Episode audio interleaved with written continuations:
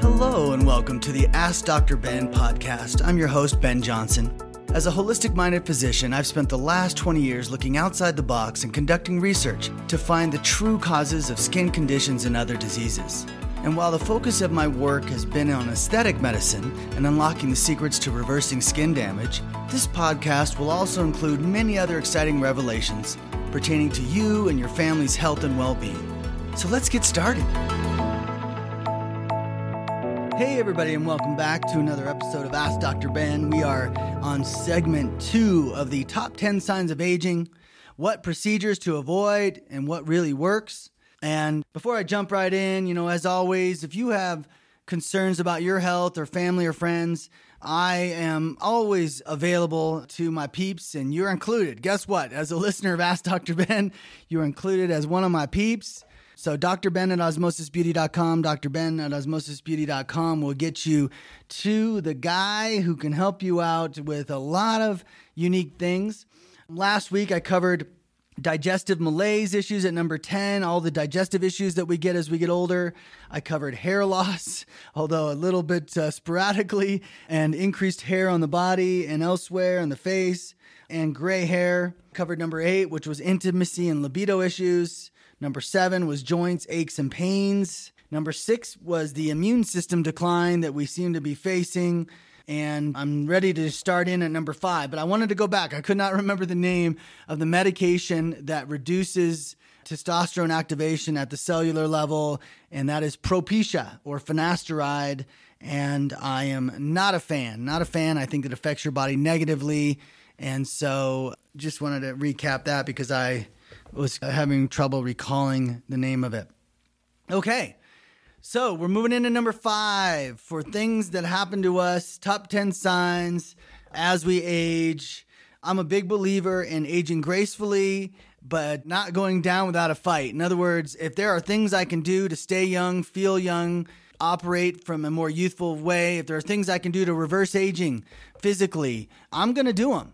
Now, you're going to hear me kind of go against several things in the industry today because I'm speaking my truth and you don't have to necessarily believe what I'm saying, but I'm watching these outcomes and seeing some of the changes from these movie stars that result from this chronic misuse of a variety of things. And to be honest, it's a little scary because you think, oh, this won't be too bad, you know, and of course you go to somebody's office and they're like, yeah, this isn't bad at all and then you have something happen to you that's not recoverable, like a permanent scar or collapse of the skin, orange peel looking skin, or anyway, we're gonna get into skin. I'm gonna try not to make this session an hour like I did last week, but let us jump right in at number five mental clarity, focus, and memory. So let's start from a bigger picture. Like, I I'm not telling you I have a solution for Alzheimer's. What I'm telling you is I have a suspicion that there's a pathogen associated with Alzheimer's and it's worthwhile treating. We have a protocol for Alzheimer's. You can see that on our website, or you can write me at Ask Dr. Ben at osmosisbeauty.com. I get a ton of emails from you guys that say Ask Dr. Ben, and I don't blame you because I can't even say it right. It gets to me, by the way. If you put osmosisbeauty.com, you could put flippity gibbet, and it'll still make it to somebody on our staff. So, mental clarity. First of all, you know, one of the beauties of aging is wisdom. And of course, it's one of the underappreciated aspects of our elderly population. But the downside of what I'm seeing right now is that the poisoning of the planet and I'm talking about through pesticides, through food preservatives, through fluoride in our drinking water, through bleach in our drinking water, through medications that distort our hormones and our neurotransmitters, through malnourishment that affect the production of neurotransmitters, through I'm trying to give you all these environmental reasons why the brain is challenged. And one of the ways the brain is challenged is can be a virus. So I'm not saying all senile dementia is viral. In fact, I think I do think Alzheimer's has a viral component to it. And so try to catch it early, check out our protocols, you know, let me know how we can best help. But in some cases, dementia is also related to a virus. And then in other cases, it's just somebody ready to check out from life and you're not going to stop that from happening. And then in other cases, like I'm saying, it's the poisoning and the effect that long term fluoride use, which does affect memory, which does affect creativity, which does affect someone's energy. And so I'm a big fan in pulling fluoride out of our drinking water. I think it's having an impact already on society. Really classic movie, Idiocracy. Watch that movie if you've not seen it. There's a telling aspect to it seems oddly oddly close to the direction we're headed right now.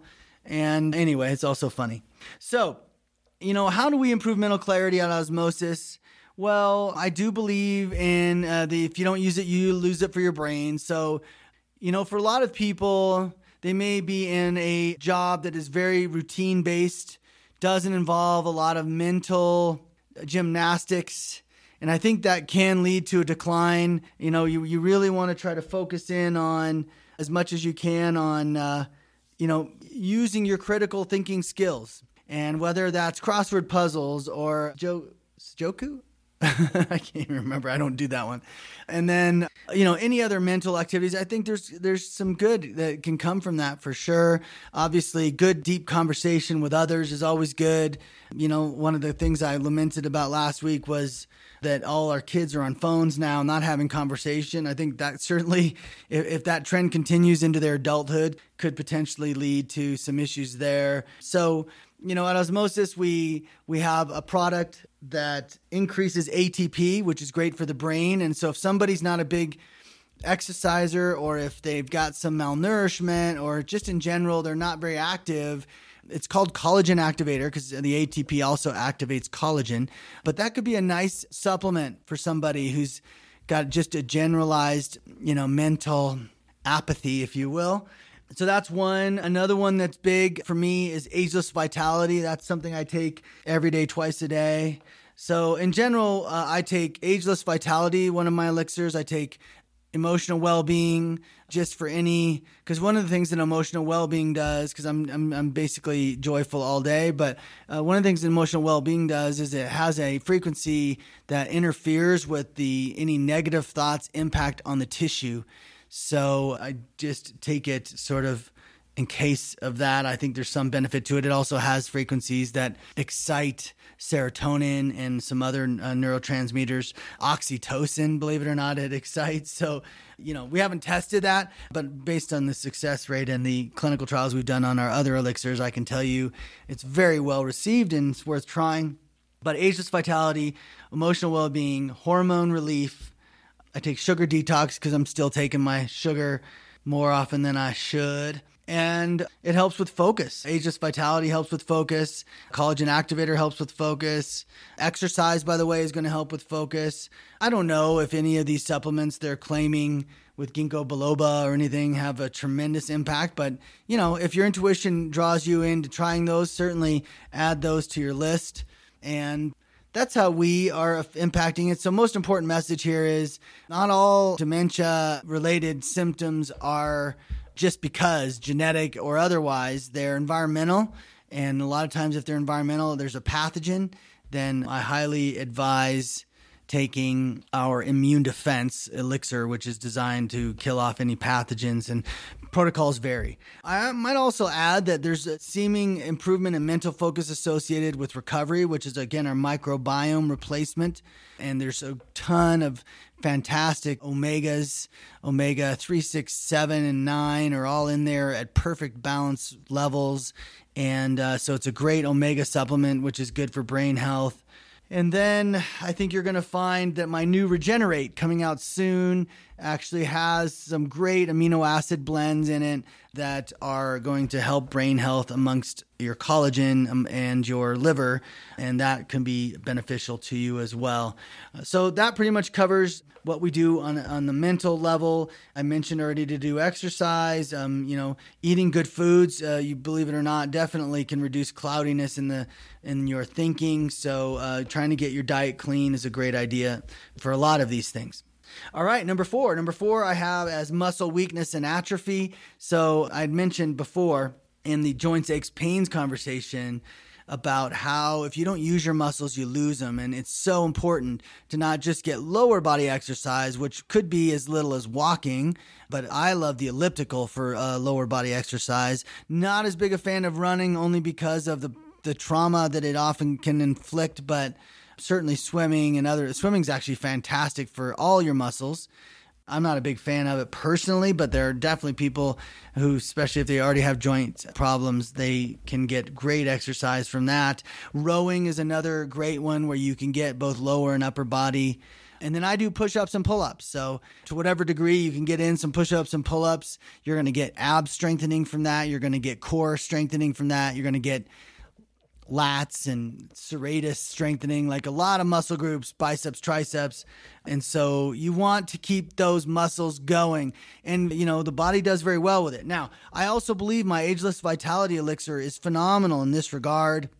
Again, has the frequency of HGH. People who start for the first time, ageless vitality and hormone relief. I would eh, very much encourage you to go check your height before you start your your current height because a lot of people are shrinking they don't know it. So they might think oh i'm still five eight and they're actually now five six and a half. So go check your current height get on those two for three months twice a day and check your height again. And you tell me if you don't grow three quarters of an inch because i did.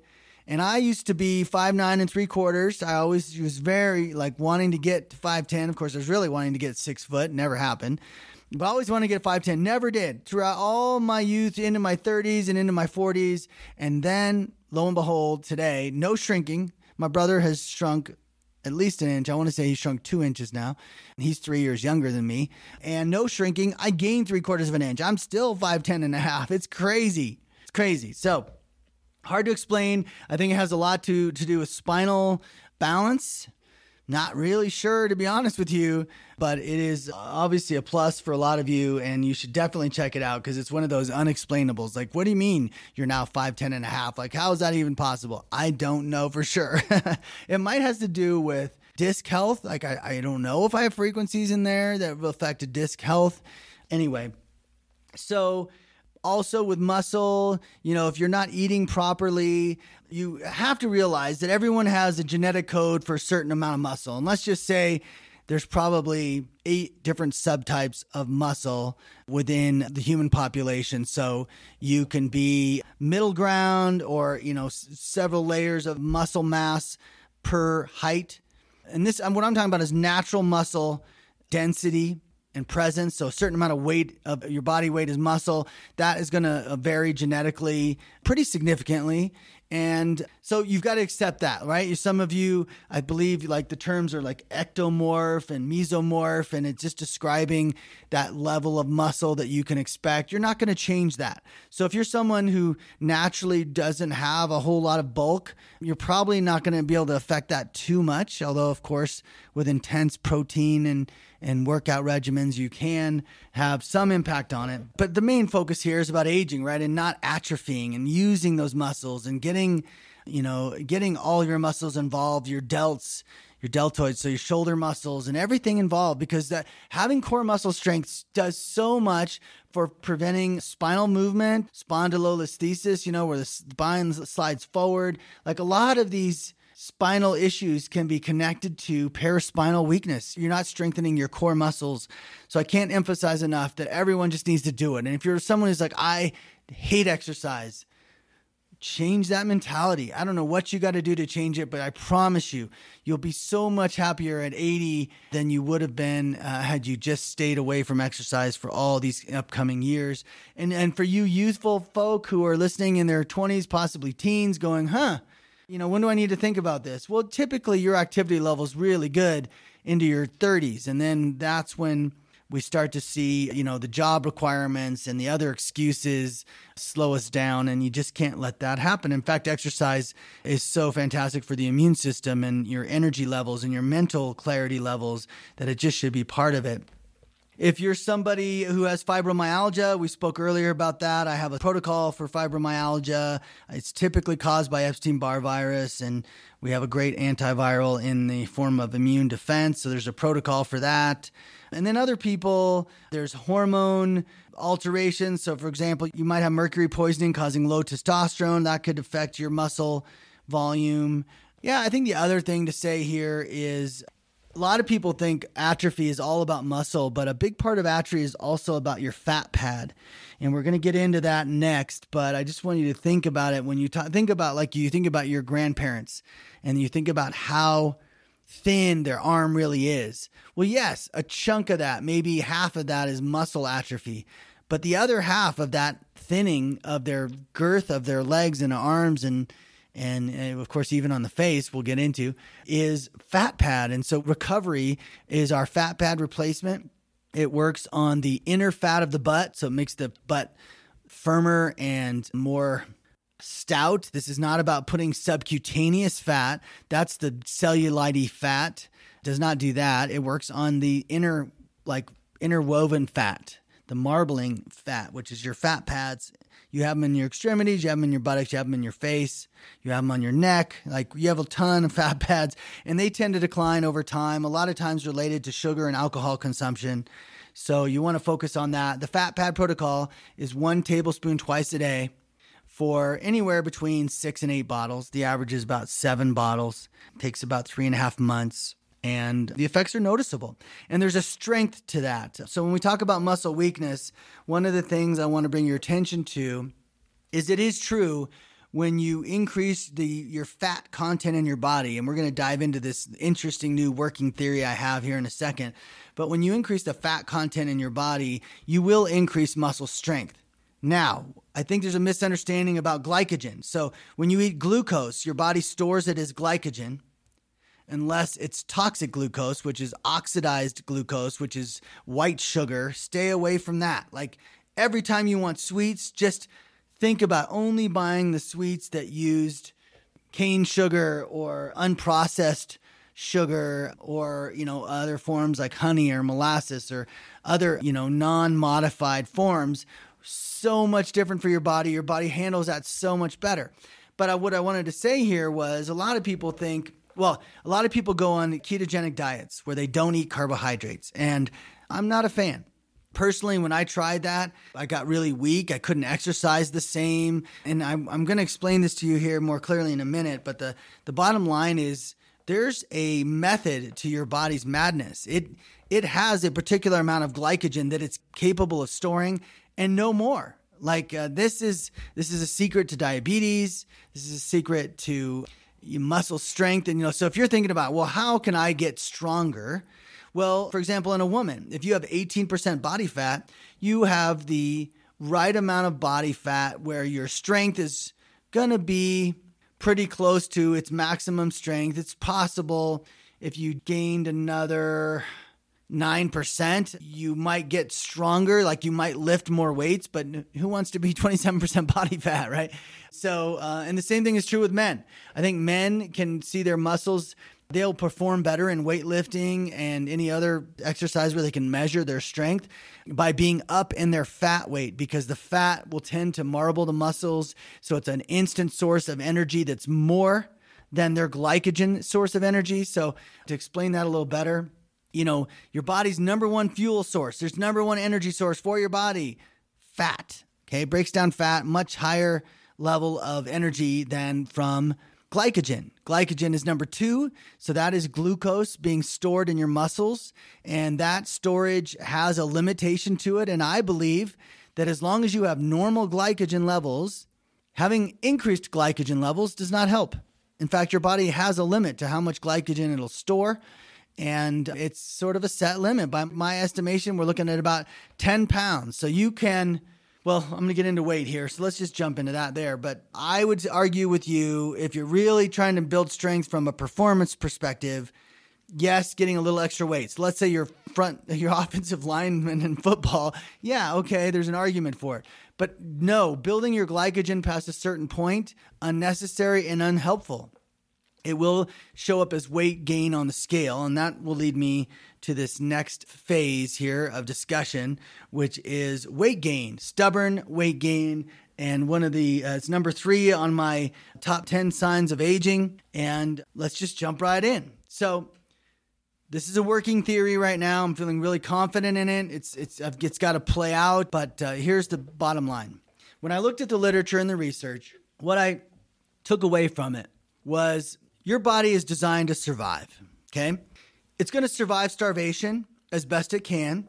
And depending where you live, i.e., if you're an Eskimo, you are going to tend to eat a lot more fatty foods, create a lot more fat on your body so that you are warmer. And in those times of lean eating, which is, you know, the, the severe winter months of Alaska or something, you want to be able to access the energy that comes from your stored fat. This is why bears load up, right? Before they go into hibernation, they're trying to add on to their stored fat. Now, I believe that your body, okay, so just always put in your brain fat number one, glycogen number two, protein number three. Your body will tear down your muscle last. That is worst case scenario in a starvation event. But fat is different than glycogen because there's a limit to the amount of glycogen your muscles are going to hold. At some point, your body's going to say, I don't need any more sugar.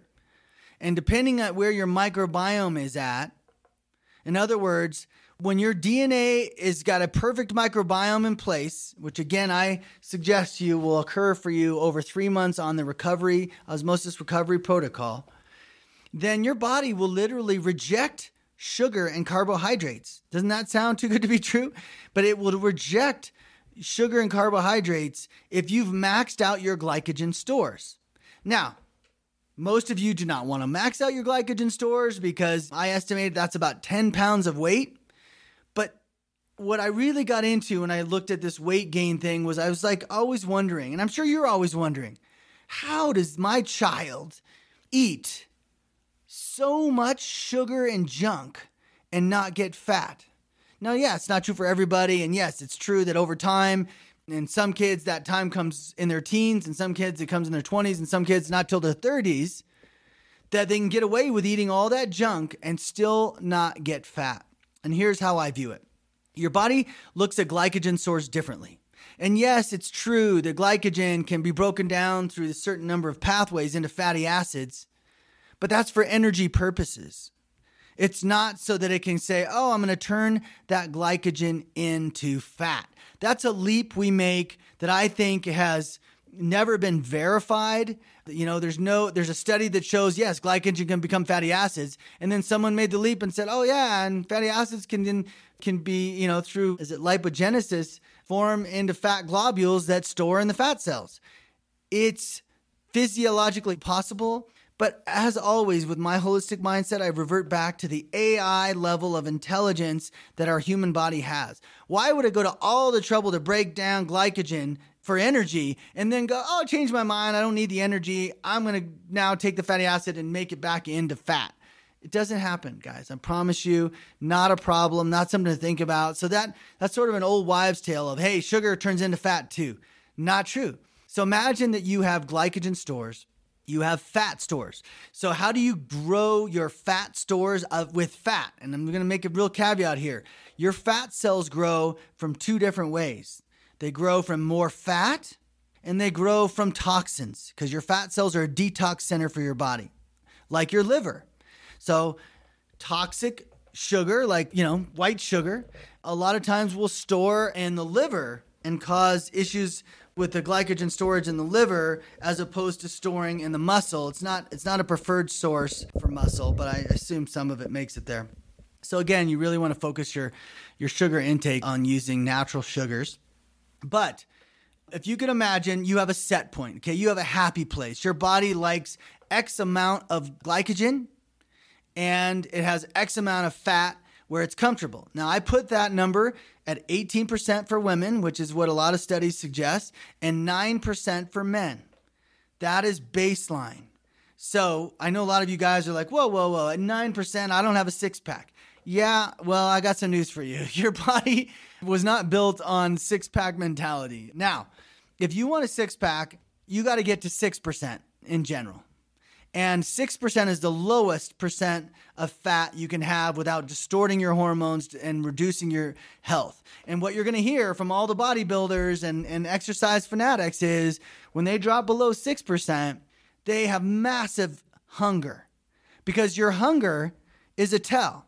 You know, this whole thing about eating is interesting because when you crave certain foods, there's a reason why you crave them. Unless your microbiome is distorted, which for a lot of us it is. Unless there's an emotional attachment to food, but for a lot of us it is. So if you know that you're pretty well balanced and you're you're not letting your self-hatred or your anger towards somebody or some other emotional disturbance trigger some food craving, if you're not letting that happen, then your food cravings oftentimes are a tell of what you need. And so when these guys get below 6% body fat, and that's what the super shredded bodybuilder competition level of shred people get to, probably 4 or 5%, they're starving, they're miserable. Their immune system's not working right, their hormones are off and it affects libido, it affects impotency, all those things that you thought, oh, yeah, well, isn't testosterone supposed to help that? No, balance is what helps that. For women, that number's 15%. So once you get below 15% body fat, you start distorting your hormones. You start seeing masculinization effects like facial hair, increased muscle, but sort of a manly appearing muscle pattern. And oily skin is another example. But yeah, so 15% is fine. And 15% in a woman, most typically, and this is going to be on average, but almost everybody, is going to have a very svelte figure. They may or may not have a six pack. You know, that's not really how women were designed. So to get to six pack, you might find yourself having to get to 12%, but that's going to come at a price. You're supposed to have voluptuous curves. You're supposed to be a little bit softer on the edges. That is by design, just so you know. And, you know, of course, breast mass is highly dependent on having normal levels of body fat. So the way I want you to picture it is 18% is ideal, 15% is just fine for that person who really wants to look lean and mean. And remember, I'm not really talking about the subcutaneous fat portion of this. The subcutaneous fat is the skin issue. That so if when you're seeing cellulite at 15%, you're like, wait a minute, why should I have that? It's toxic fat. Cellulite is toxic fat. That's estrogen toxins. So you want to bind up those estrogen toxins with skin defense. It's fantastic at doing that. It might take several months. Your menstrual cycle will be thankful for it too. And you just want to think like more about just overall body fat content and stay between that 15 and 18% range. Now, what's different about glycogen storage versus fat storage is your body fat storage can keep going up. It doesn't have a limit. It's designed for the Eskimo in all of us, where it's like, oh, you want to fatten up for long term starvation prevention or for heating up your body because you're in a really cold environment. Totally, we're able, we're able to do that. Body will comply. And that's about how much fat you eat in your diet every day. So I'm very much a believer in the 50% carb, 25% protein, 25% fat model. And obviously, you could dive into the proteins of fats. We won't do that here today. But my point is to say if you eat over 25% fat in a day, you're likely to incrementally increase your fat content in your fat cells. And especially if you don't have like an exercise routine. And yeah, exercising every day will utilize fat first if you're over your 18% limit. And only if you're over your 18% limit unless you, and this is a little confusing, so try to bear with me. If you have more glycogen than your body's set limit, so let's just call it glycogen baseline. So let's say you're three pounds too much glycogen because you pigged out on sugar for the last week. That could cause a fluctuation in your weight, by the way. One of the biggest things that people get confused by in a ketogenic diet, as soon as they go on it, they're like, lose five, seven, ten pounds. They're like, wow, that was fast weight loss. How did it happen that fast? My metabolism wasn't that much higher. How could that possibly happen? It's because you're utilizing your glycogen stores in your muscle. It's muscle loss. It's not muscle loss. It's muscle weight you're losing, not fat weight. And you say, oh, but Dr. Johnson, I was on that ketogenic diet for months. I lost weight for sure. Well, of course, it's always going to be about, well, how much fat did you eat during that time? How much total calorie content did you eat during that time? And once you lose your excess glycogen stores, your body will burn fat first. It's the most efficient way to keep your body energized and healthy. So that's where it gets confusing. If you have excess glycogen stores, you'll never burn fat. You'll constantly be, let's say you're a carb lover and you hardly eat any fat, and you're always cycling between two and 10 pounds of glycogen weight And you think it's just fat weight, but it's not, it's your muscle weight. And so you cycle between two and 10 pounds of, of glycogen weight. Well, you'll never touch those last bits of fat you've been trying to lose, that pinch that you've been struggling with on your belly or what have you, because you never got rid of the glycogen stores down to baseline so that your body then could start burning fat. Because remember, it wants to burn fat, but only when your glycogen excess is out of the way.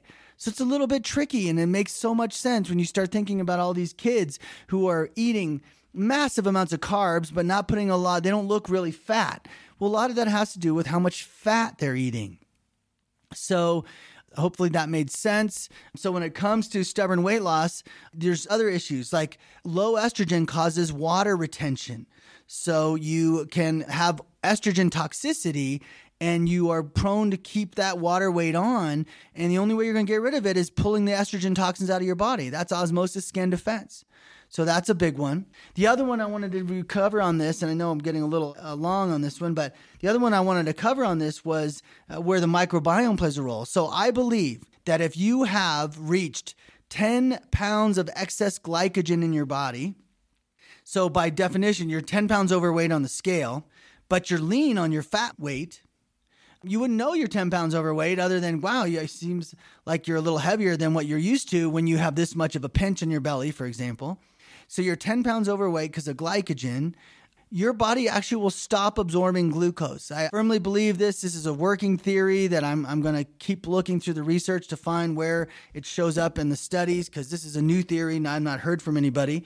So I'm not sure they're going to be studying it. But I, I think this is where your microbiome is related to diabetes. So I think what's happening with diabetes is their glycogen stores have hit 10 pound max capacity over baseline. And now the sugar that normally would have been dismissed by a healthy microbiome, distorted microbiome, like, oh, I'll take that sugar in, and you start getting more sugar in your blood. And that's why the studies that show by correcting your microbiome, you can correct diabetes are so darn accurate. Okay, so that's my explanation of the studies. I couldn't figure it out before. I kept looking to the mitochondria and I was like, what's happening here? And what I don't think insulin is as big a factor. It, it causes a distortion in the system, but it's not as big a factor as research. But I'm, again, I'm so early in it, I can't really address insulin and the explanation of it. But fat, Fat is a different problem. If you don't get your glycogen stores down to baseline, you'll not get to the fat burning phase. So that's why a lot of people with diabetes are overweight. They're having trouble getting down to that fat level because they're not able to get their glycogen. But you also hear of a ton of people with diabetes where they start stop eating a lot of carbohydrates and they see they finally get down to it. And remember, it's sugar and carbohydrates. Carbohydrates break down into sugar. So all carbohydrates are going to affect glycogen stores. And as long as you're maintaining that, you can burn fat pretty readily. So that explains the ketogenic diet. People get confused. They're wondering, like, wait, oh my God, I lost 10 pounds and then they don't lose any more. And like, why am I not losing any more? Well, the answer is because you hit your baseline on your glycogen and you're probably eating a lot of fat as your alternative to sugar. So you're filling up your fat cells but you know you're not able to well anyway but then you can also be on a ketogenic diet and have a very lot of fasting you know one meal a day stuff or eating really healthy ketogenic diet of course that's going to cause weight loss on both the fat side and the glycogen side. But again i don't support getting the problem with the ketogenic diet is you start getting below baseline and all of a sudden now your muscles are underperforming. I don't believe in that. I think you get your you get your glycogen levels to baseline and you all have to each determine what that is, figure that out for yourselves through scale analysis, through different fasting techniques, whatever it is. And then you work on fat burning. And of course, exercise and all those things are going to keep that weight off. But again, you got to remove the estrogen toxins, get your hormones back to normal. And then there's the other fluctuator, which is toxic weight. So salt is a classic toxic weight example. If you, and it's mainly bleached salt. So uh, most restaurants are using regular table salt. Horrible for you. Horrible. Makes you gain weight right away. You know, you wonder when you go, oh, that, that's the other explanation. You wonder why it is when you're on a ketogenic diet and you just start to take some bite of carbs and boom, all of a sudden you're up a few pounds. You're like, how did that happen so fast? I didn't even eat 2000 calories. I just happened to eat carbs. It's because your muscles started to store glycogen, right? So, this is how I get to my working theories a lot of times is to look at each scenario of why do people not gain weight here? Why do people gain excessive weight here? Why do they get rapid weight loss there? All those things. That's how I work. So back to toxic weight. I believe that two thirds of the toxic of weight gain in adults is toxic weight. And what is toxic weight? Toxic weight is when you eat toxic food and there's so much of it. You know, table salt's one example. There are all kinds of estrogen toxins that can go in to cause cellulite in different areas. But, you know, genetically modified food is toxic. You can imagine all the different chemicals that we ingest. The body has to do something with them, and it will put them in fat cells until your body can get rid of them. So if you don't ever clear the toxicity and you keep eating, say, fast food every day, then your body's just going to keep sending more toxins to more fat cells. Your fat cells are going to get more and more swollen.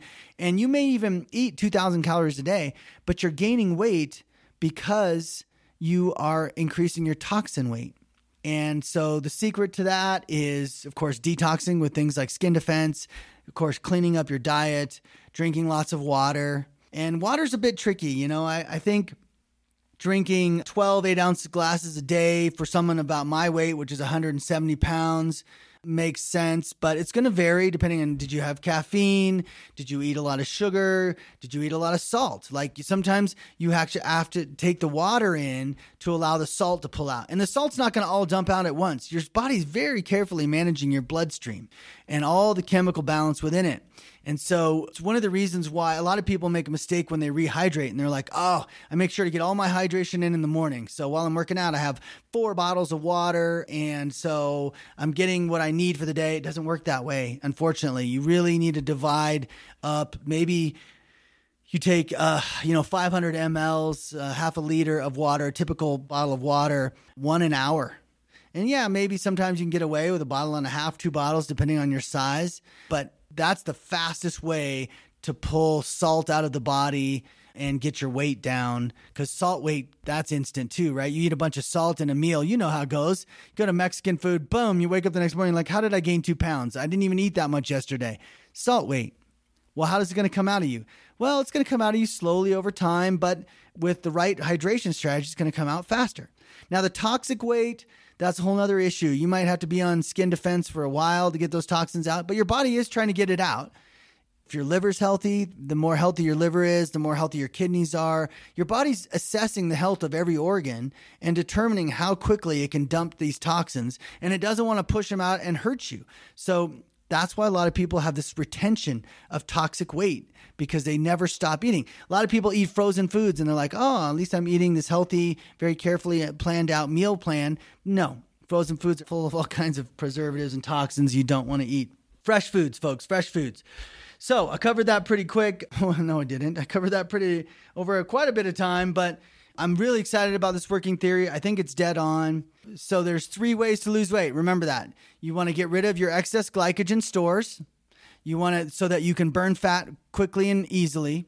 You want to exercise daily if you can, but 3 times a week at least so that you can increase your, you know, metabolism, metabolic activity, so that you can burn more fat for energy. And remember, when your glycogen stores are at baseline, your body will kick in that fat burning and just what we always hope for, especially because I'm trying to get to 6% body fat and I'm finding that last couple of pounds has been really hard and I'm just learning why because I never let my glycogen stores get down to a place where my body will prefer fat burning first coming soon. I'm on the, I'm kicking on it right now, by the way.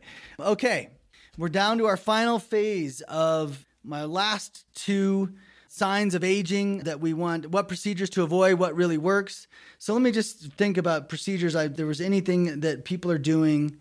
I talked to you about not necessarily lifting free weights and the weight gain. Oh, yeah. So taking, so here's the thing if you take a stimulant, you know, for your weight loss, what it does is it causes water weight to go out. Well, you don't necessarily want the water weight to go out if because it traps the toxins in the fat cells. And if two thirds of your weight is fat, you don't want speed, stimulants, things like that to do it. Other people take Lasix. Well, again, uh, you know, there's you can you can get rid of the water in your body, but the water is not the problem. The problem are the toxins that are causing the water to retain. So if you dehydrate other tissues, you're not going to get rid of the stubborn fat cell volume that's there. And you know, fat cells are purposeful. They're detox organ in our body. Your fat literally is an organ. It's controlling your hormone balance and it's controlling your toxin balance. And so they're critical cells. In fact, if you go get lipo, your body's going to replace those fat cells there or somewhere else over time, usually within six months, according to the research. Why is that? If you destroy your fat with freezing it or melting it with heat, your body's going to replace those fat cells. So it's because fat cells are so critical to your health, and your body wants to have that a certain number for your DNA, for your design. And so I'm not a huge fan of liposuction or the freezing or melting of fat. But you know, the spot treatment here or there may make sense for your body type. But you just got to be careful because they can look bad afterwards, and there's hard to fix that problem if they oversuck an area or or create some sort of a an adhesion where the skin sticks to the, the muscle wall in an unusual way. It's not ideal. And so, yeah, I don't like uh, diet stimulants. I don't like those processes.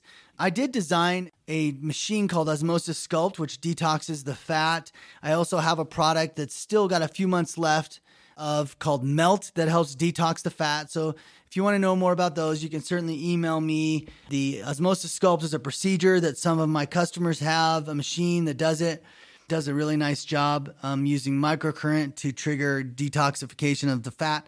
But what I've learned with both melt and that system is if you're a toxic person, your body's not going to release those toxins. Even though the microcurrent might push the toxins out of the cell, you're going to repopulate those toxins if there's no organ that's healthy enough to handle it. Anything else in this category? Endermology and devices that use sort of vacuum and massage to push uh, fluids out of fat cells. That's okay.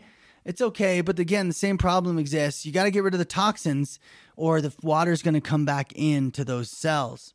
And why is there water with the toxins? Well, it's a kind of a protective pillow around the toxins, if you will. Okay, jumping into epidermal changes. Number two on the list of top 10 signs. So we have in that category texture changes, dryness, pores, and spots. So, one of the things, if you haven't heard from me before, listen carefully. Exfoliation is not a practice for healthy skin. Exfoliation removes the protective lipids of the skin. It increases your sun damage. It increases dehydration. It increases environmental toxin penetration and it exhausts your skin. Remember, your skin is struggling to keep up that 30 day cycle as you get older and older. That's why your cycle slows down. It's struggling. There's a nutrient shortage.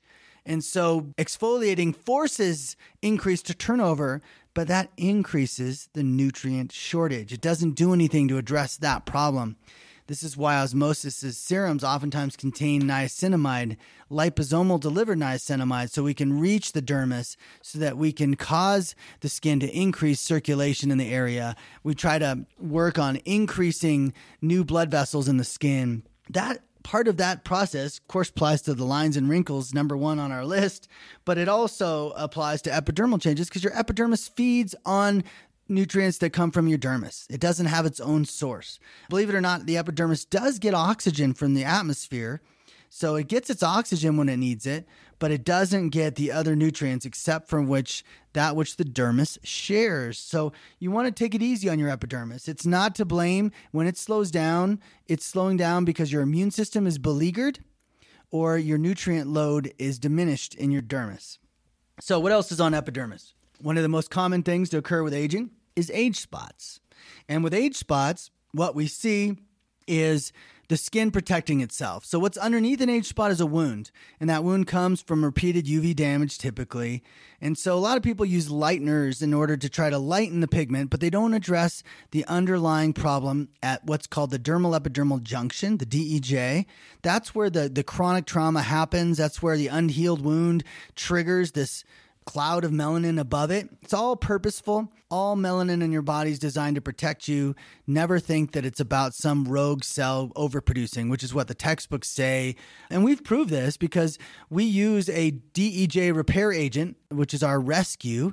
We use that to fix the DEJ so that the body stops making too much melanin on the surface crazy but true. The age spots go away more permanently rather than temporarily with fading agents that are suppressing this protective response. So I've done talks before on this, a deeper dive. Um, I'm not going to go too deep there on that, but just to let you know, it, we do treat age spots. That's rescue or epidermal repair serum, and it works fantastically well. Now, other spots can occur that are more deep. In other words, you can have dermal inflammation and then you're talking about liver problems. So, liver spots, I believe, come from the liver, and melasma, which is a spots, kind of equal larger spots on both cheeks or forehead or what have you, upper lip. Those are from liver, and we have protocols for those. So, just know the osmosis has protocols for liver spots and melasma, but the main one for liver spots is going to be the new Regenerate coming out soon to accelerate liver repair. But for melasma, the main one is called immune activator. The thing is with melasma on the surface skin, which is a increasing problem, it's typically caused by hormones or medication. So you have to get off your hormones or medication in order to treat melasma and heal the liver. Pores get larger as we get older, and especially in people with more sebaceous skin, meaning they have more oil glands or larger oil glands. But I've totally found pores to be linked to the microbiome as well. So you'll usually see enlarged pores in our skin mapping in the digestive zones, which is really interesting. And I do find that people who love yogurt, the weird thing about this this pasteurized emulsification process in yogurt is does seem to increase pore sizes in people. So you might look into that and recovery again is a good solution if it comes to that. Texture changes It has to do with volume losses, which we'll get into here in a second in the dermis.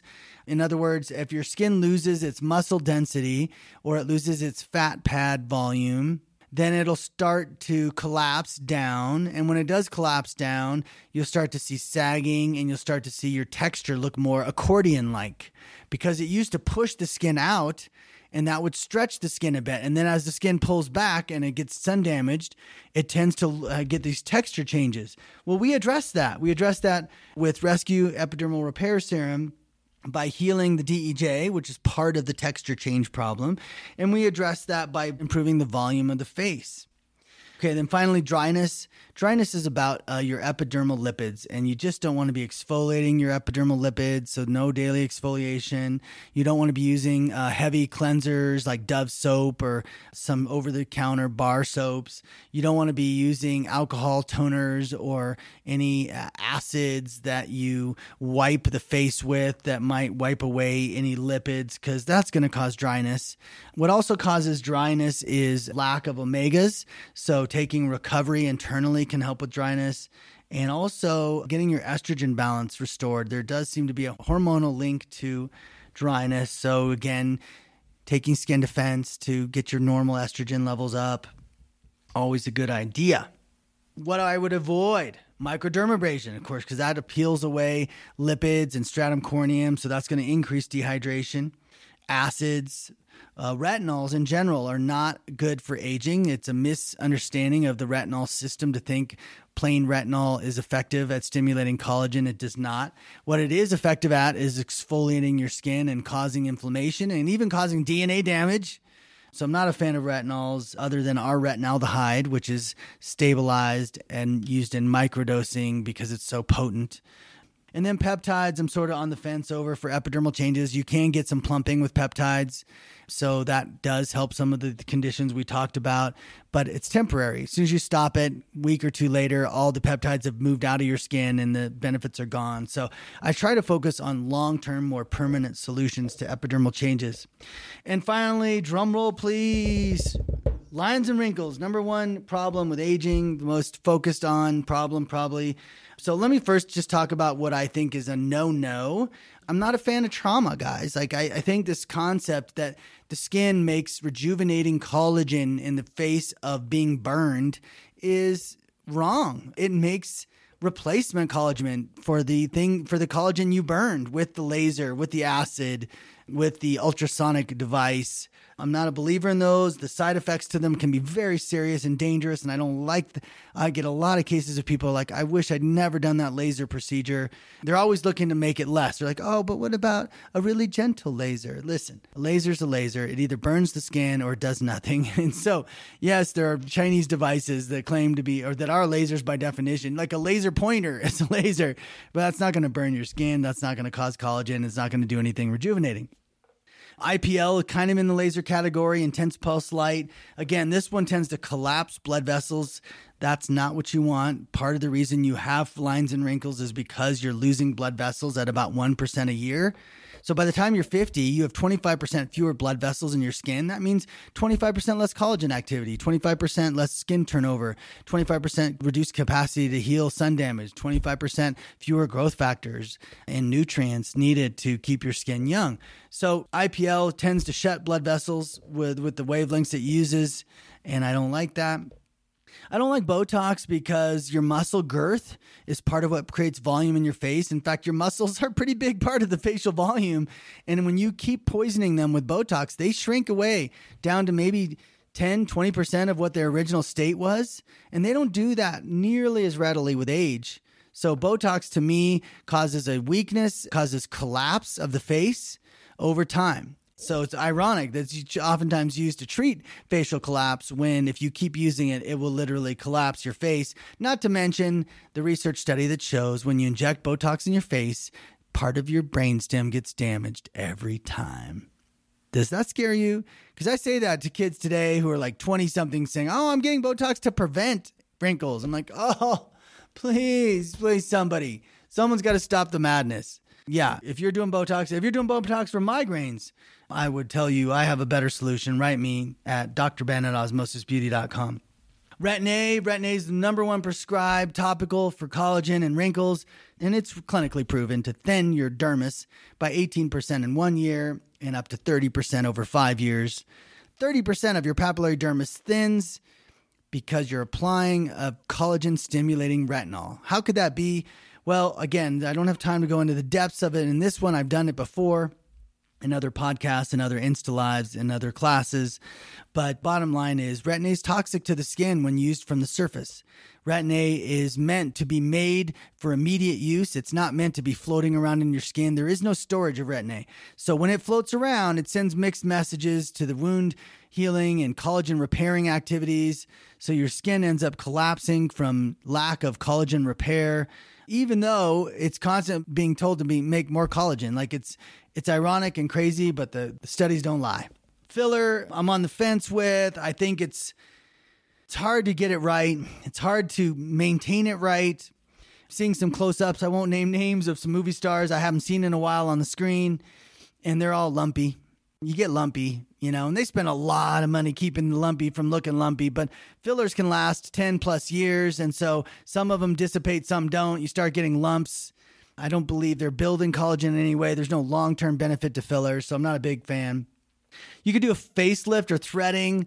Threading, I think, is kind of a waste of money because it's pretty traumatic experience to have. I actually tried it, and none of the effects of the lift that occur from it hold. So it's totally temporary and it can leave lasting damage if done in, in the hands of the wrong person. So, not a fan of threading. I did threading because I thought I talked myself into the idea that, oh my gosh, osmosis topicals are so good at stimulating collagen that if I pull the platysma up, which is what you're doing with threading, if I pull the platysma up, I can trigger enough collagen with osmosis products to to sort of grab hold of that platysma. And that's just all hogwash my brain came up with. It doesn't happen. A facelift, you know, there's good ones and bad ones. Kind of just depends on what you're trying to do. But yeah, and I'm not against uh, blepharoplasties when that skin gets really damaged and saggy. I think blepharoplasties can be a very positive effect on an aging skin. LED, a lot of people ask me all the time, well, what devices are out there that really work? You know, microcurrents temporary, LED is temporary. I know there's studies from NASA that show LED stimulates collagen, but my take is it stimulates collagen because of the increased circulation that the heat creates. So it's about the heat and not some magical wavelength. Now, there are some wavelengths that generate more heat than others. So typically, what you're going to find is those wavelengths are in that chromophore of targeting. Well, that's not exactly true. But I think most of the benefit here is heat. There's no long term gains from it. I saw it. I tested it for a month. I was like, wow, over a month, I saw my wrinkles get better for sure. But those results went away. So again, it's okay. If you want to, if you have the time to spend doing it, that's great. You know, you can also cause heat damage, by the way. Like, I don't think lying in an LED bed for 30 minutes is good for the skin. It's not going to help the lines and wrinkles long term. Okay, so let's get on to what does help lines and wrinkles. Well, you got to stimulate collagen in a healthy way, a holistic way. And how you do that is you feed the skin. You got to restore the blood vessels of the skin. So we focus a lot something called angiogenesis or growth factors and or ingredients that increase new blood vessel formation like chlorella is amazing for that. We use a ton of chlorella. And then we uh, do uh, maximize collagen activation without hurting the skin. And the only vitamin A that does that is retinaldehyde. Long story short, retinaldehyde, the only vitamin A that's not going to cause DNA damage. The only vitamin A that's not going to cause thinning of the skin is not going to exfoliate your skin and cause more sun damage or dehydration. And it's non irritating, has very low inflammatory profile. And we use very small amounts because it's so potent. It's as potent as retin A in the research. It's amazing. So that's retinaldehyde.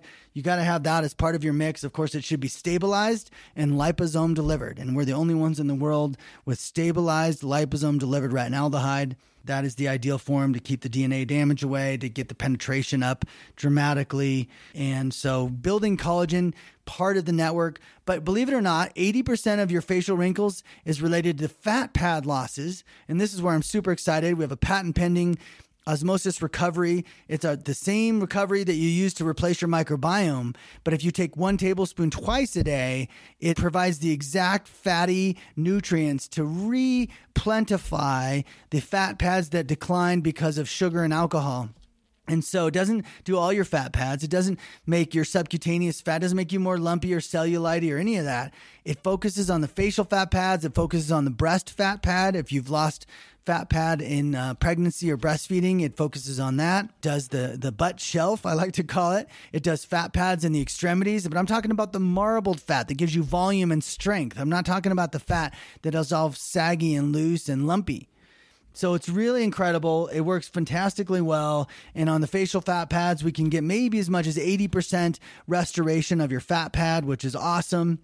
That's what I recommend. Our vitamin A serums. You also have our vitamin C serum. Like most people, vitamin C doesn't do much, right? You can put it on your skin. It causes actually some plumping. But if you stop using the product, it goes away. Well, our vitamin C literally reverses acne scarring. It literally repairs broken capillaries on the face. It's uh, just an amazing wound healing unit. And we did a clinical trial on it, and it caused 110% increase in elasticity. Like I said, 64% reduction in facial capillaries. It's just phenomenal for the skin. And, and so that's called Catalyst AC11. Also repairs DNA works on actinic keratoses. Like it does all these crazy good things. And then we have our rescue, another critical piece of the topical regimen. It's not so much for wrinkles. Rescue is more the epidermal changes, but just about everybody needs it over the age of 40. And then Stem Factor, our growth factor serum, which has over 600 different growth factors and peptides, and it's phenomenal at helping. And we've got clinical trials again showing how effective and safe it is. So, we're very well researched. We're very well studied. We have a very unique holistic philosophy. You can see we covered quite a bit here in these two hours of conversation. And we're really just trying to address all those things that bother you as you get older. With each decade, each of these things seem to become more stubborn, more challenging to treat. And osmosis uniquely addresses the source of these problems inside out approach. The only topical skincare I know that creates permanent change. The only internal wellness that actually targets the specific causes is some of the most challenging aspects of getting old. And some of this, if you're not familiar with us and you, you're like, that just sounds too good to be true check out our before and afters at osmosisbeauty.com. I'm going to start being able to post some of these fat pad protocol before and after soon. And you're going to see it's really something I'm excited about. I'm going to follow you the whole way as an MD. I am uh, here as your medical advisor. Uh, try not to take too much advantage of that. Some of you guys write me a lot of emails asking me about everything under the sun. Let's try to stay focused on the, the problems that you're finding most challenging. because I have a limited amount of time to do help everybody, but I will help everybody, and that includes you. So, Dr. Ben at osmosisbeauty.com, every Thursday on Osmosis Beauty's Instagram page at InstaLive, podcast coming out once a week. This is episode two of the top 10 signs of aging, what procedures to avoid, what really works. So, I hope you enjoyed it. You'll hear me next week. Take care. I hope you've enjoyed this episode of Ask Dr. Ben. Please leave a review if you can, and subscribe to the show on Apple Podcasts to get access to all of my upcoming episodes. My website is osmosisbeauty.com, and you can find me on Facebook at Osmosis Beauty. You can also follow me on Instagram at osmosis underscore beauty. Thanks for listening.